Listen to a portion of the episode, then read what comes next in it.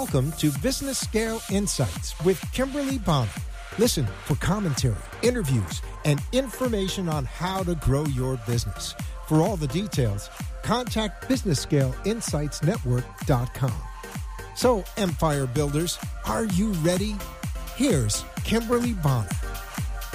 Well, hello and welcome to Business Scale Insights. I am your host, Kimberly Bonner, and can you believe it? We are in the month of November. The year is almost completely up, and I just it, it's like you blink, and uh, you're you're at the end of the year.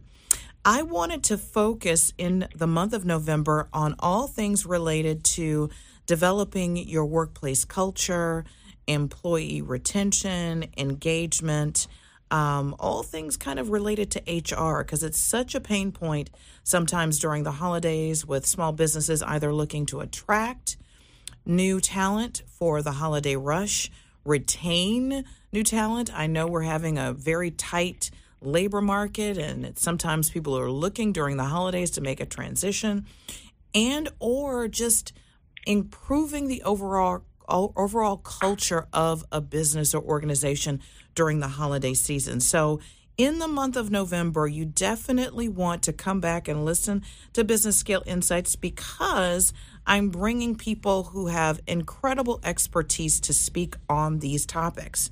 And to lead off this November series, I am so incredibly honored and humbled to have a longtime friend, YPOC executive coach with Unleashed Leaders, Y and I have known each other since high school. Can you believe it? oh my it? Goodness.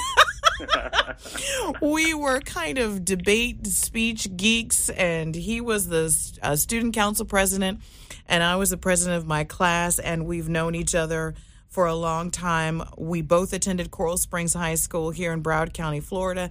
He went off to Stanford University for undergraduate school, and he never came back just never came back. I'm like, what? And I went to the University of Virginia and I stayed there for a while. And then I recently returned and I have an office in South Florida now. But I'm so excited because uh, Y has such an incredible breadth and, and depth of knowledge. Um, some of his lists of clients include Google, Nintendo, Zynga, Mozilla, LinkedIn, Intel, Facebook uh, Genentech, uh, BioMarin, Mercy Housing, Oliver Wyman.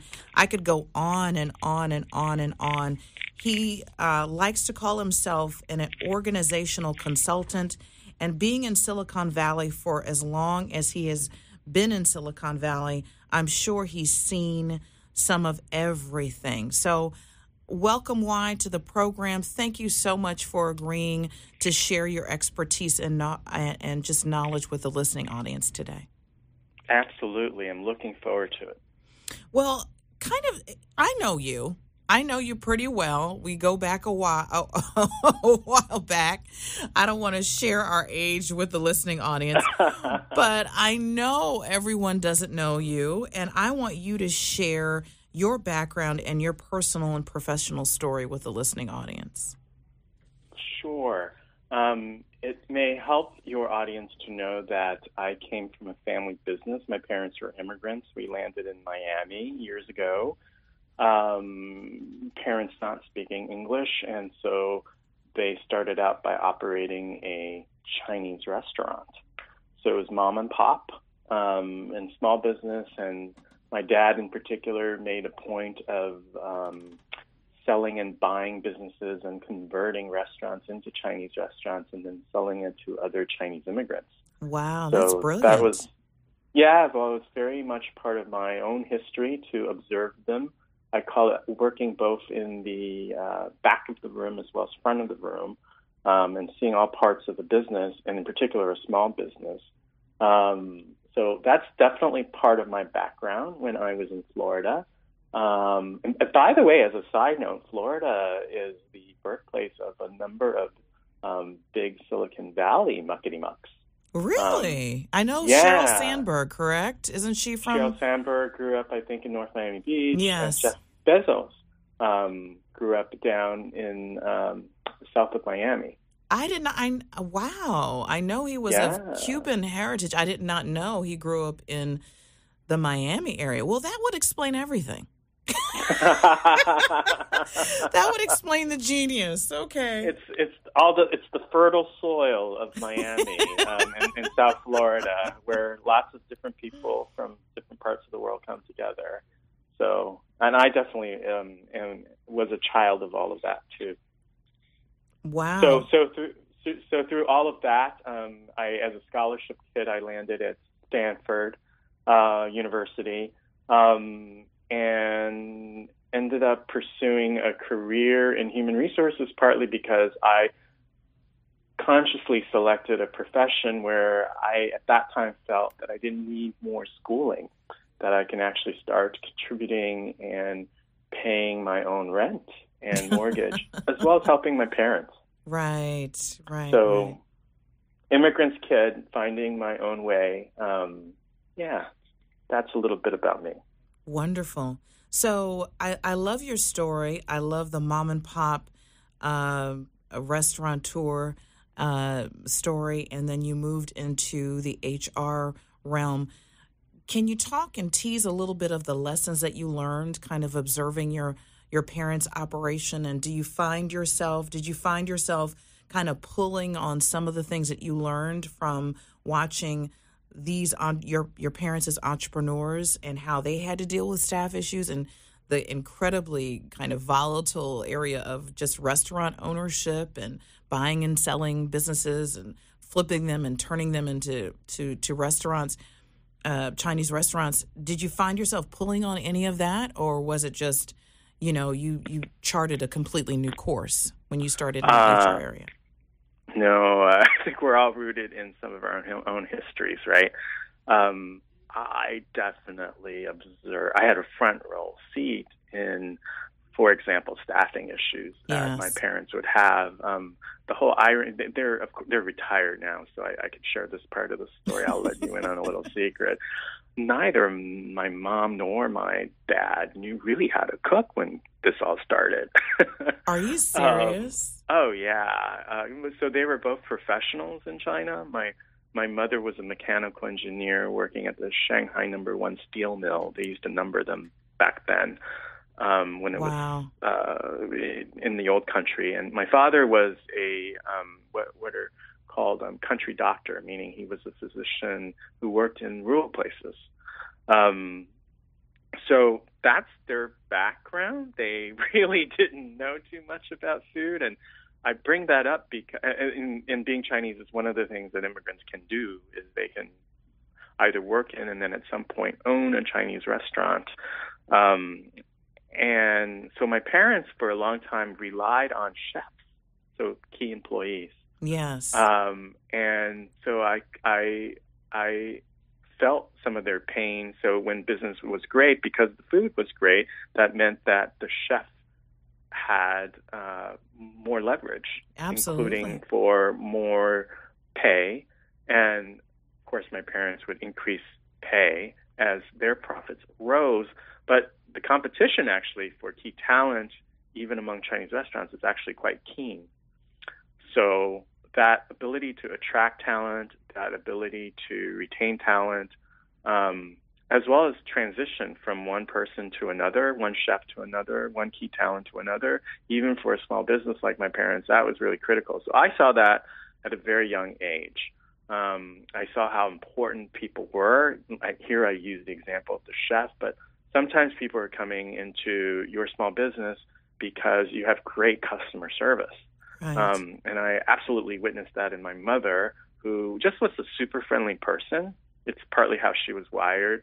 Um, but, you know, people would come in and uh, she'd be asking about their lives. And it also made it fun for her. And, Right. and I got to witness some of that enjoyment um, that she had.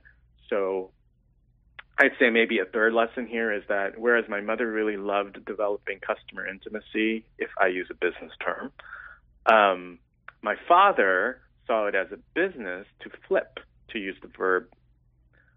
And I think that really con- created a constraint on, uh, I'll just say it, on their marriage um, when I was growing up.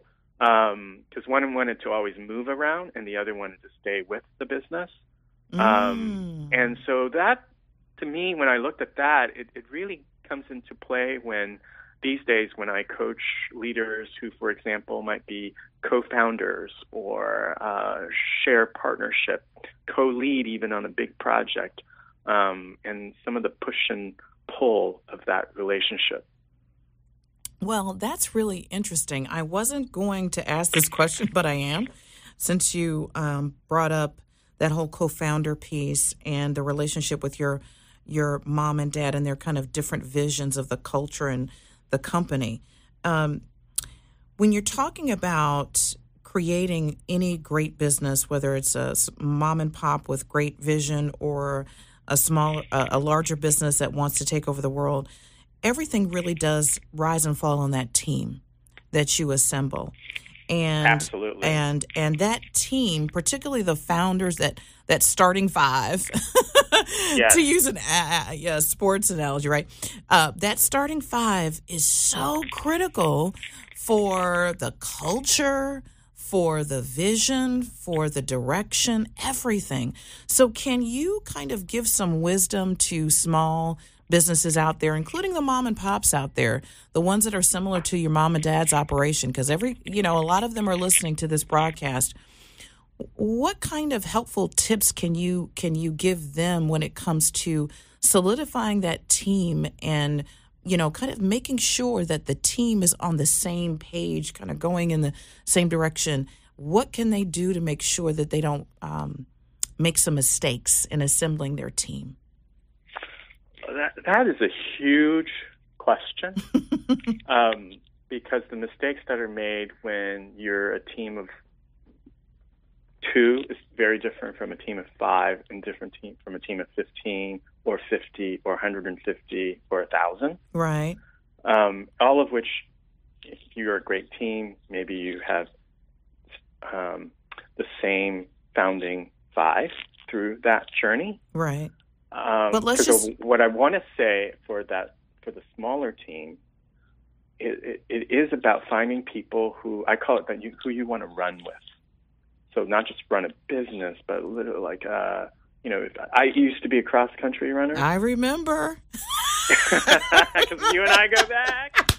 I wish I was running now, but I'm not running in that way. I, I um, so, but I, I say that because you go great distances in particular, you know, in a cross country meet, you're you are trying to make time, right? You're trying to win win num- win with um, uh, your time. So, uh, but to get there, you actually have to practice running. Yes. And practice running. How do you get through practice running? Especially I mean, back in the days, it was uh, Florida. you know, as I recall, like we're talking like 85 to 90 degree plus 80% humidity. It was abuse back then. That well, sports was abusive yeah. back then. Child yeah, abuse. and we ran. I remember running sometimes running through golf courses. You know, where oh my god, like the sprinkler would you know help help us feel alighted, right? a little bit of cool air that would help. When you're doing something that difficult, and and if you're growing a business exponentially, it is that difficult. Um, you want to be with people that you want to run with. So my favorite running companions, um, Rudy and Donna, um, these are two friends through the years that I ran with. They were wonderful just to talk with while I was running. It didn't feel like it was a long, arduous journey because these are the people that I wanted to hang out with. Um, and I, I feel that same way about small businesses, that starting five. These are the people that you want to work hard with. Um, here in Silicon Valley, we of course talk a lot about startups, and you know, uh, the, the, the the the brutal reality of it is that they're working really long hours yes. in the early days. Pay is really low. So yes. it's not about pay. The payoff is you know pretty uncertain. Um, and but but it's kind of these are the people that I want to hang with. I want to create things with. Um, and and if this particular business fails, then there may be an opportunity because we built as a team together, we know how to work through challenges together, that we might start another business together. Wonderful. Well, I have to interrupt you uh, real quick. Why? Because we have to uh, pause for a break. But when we come back, this is a wonderful lead into questions about culture and developing business culture, particularly at the end of the year around the holidays. What can small businesses do and why it's so important to develop a solid culture? So we'll be right back after this break. If you already have a proven business model but have concerns about the best way to grow and scale, then you should contact the experts at New Day Consulting Systems. New Day uses innovative techniques to 10 times the impact of your business. Your local business can become a regional, national, or international enterprise. New Day Consulting Systems will show you how. For more information and to get started with New Day, visit the website at newdayconsultingsystems.com. One word, newdayconsultingsystems.com. To get your business off the ground and into orbit, contact New Day today. Everyone loves getting the royal treatment. It's a clear understanding of that simple fact that has enabled Royal Maid Service to grow from one location in 1992 to be one of the largest maid services in Florida.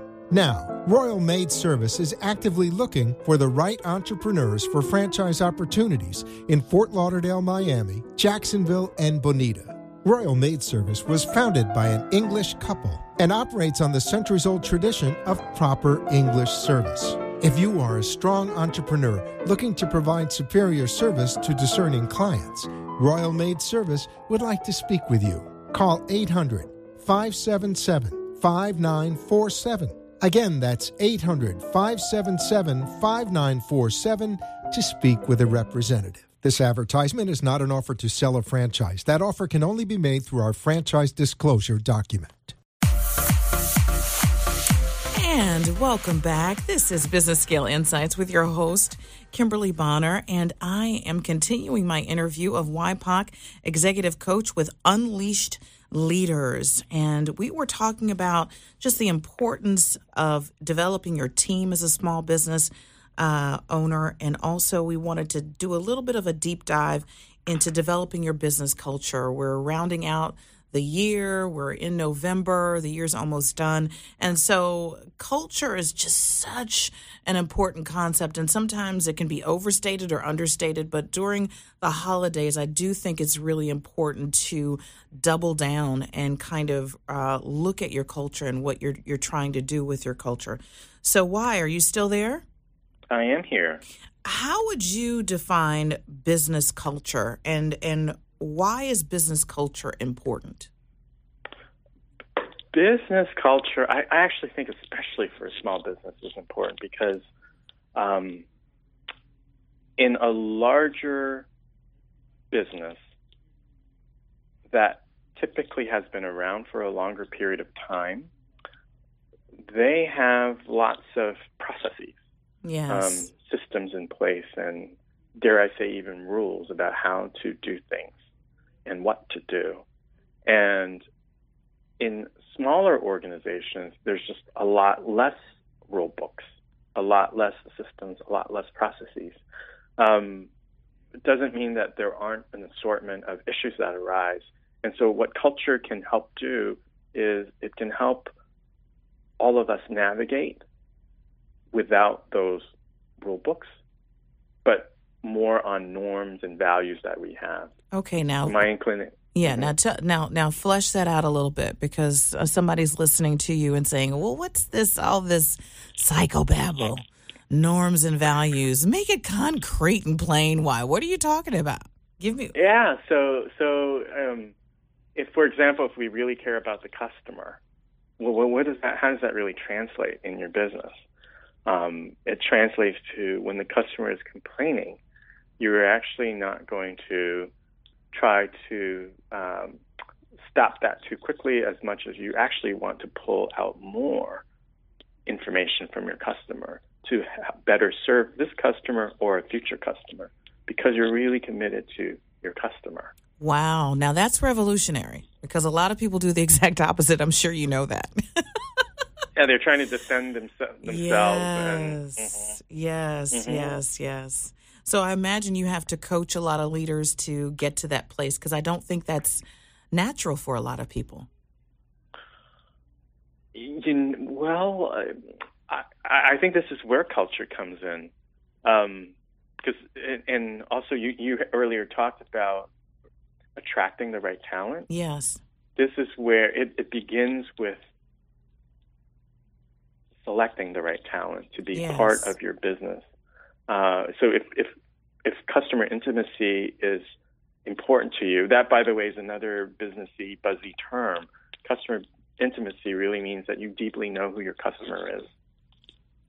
So if that's really something that you value in a small business, then you're selecting for people who they're not just super friendly, they're super curious. And in particular, they're curious about people and about their customers. You know, And you want your front of the room to be wired like that, but you want the back of the room also to be wired like that. why it's wonderful that you say that and i'm gonna just you know play the i don't want to say devil's advocate but i'm just gonna be the mm-hmm. person the contrarian out there. You know that's mm-hmm. all well and good but um why hiring is the hardest thing that anyone can do any any or leader in any organization can do. And it's mm-hmm. so much harder in a tight labor market that we we're in right now and it's so much harder for a mom and pop um, organization or a smaller business. So, so in light of all those constraints, you know, sometimes people just need somebody that can just show up to work and just get it done. You know what I mean?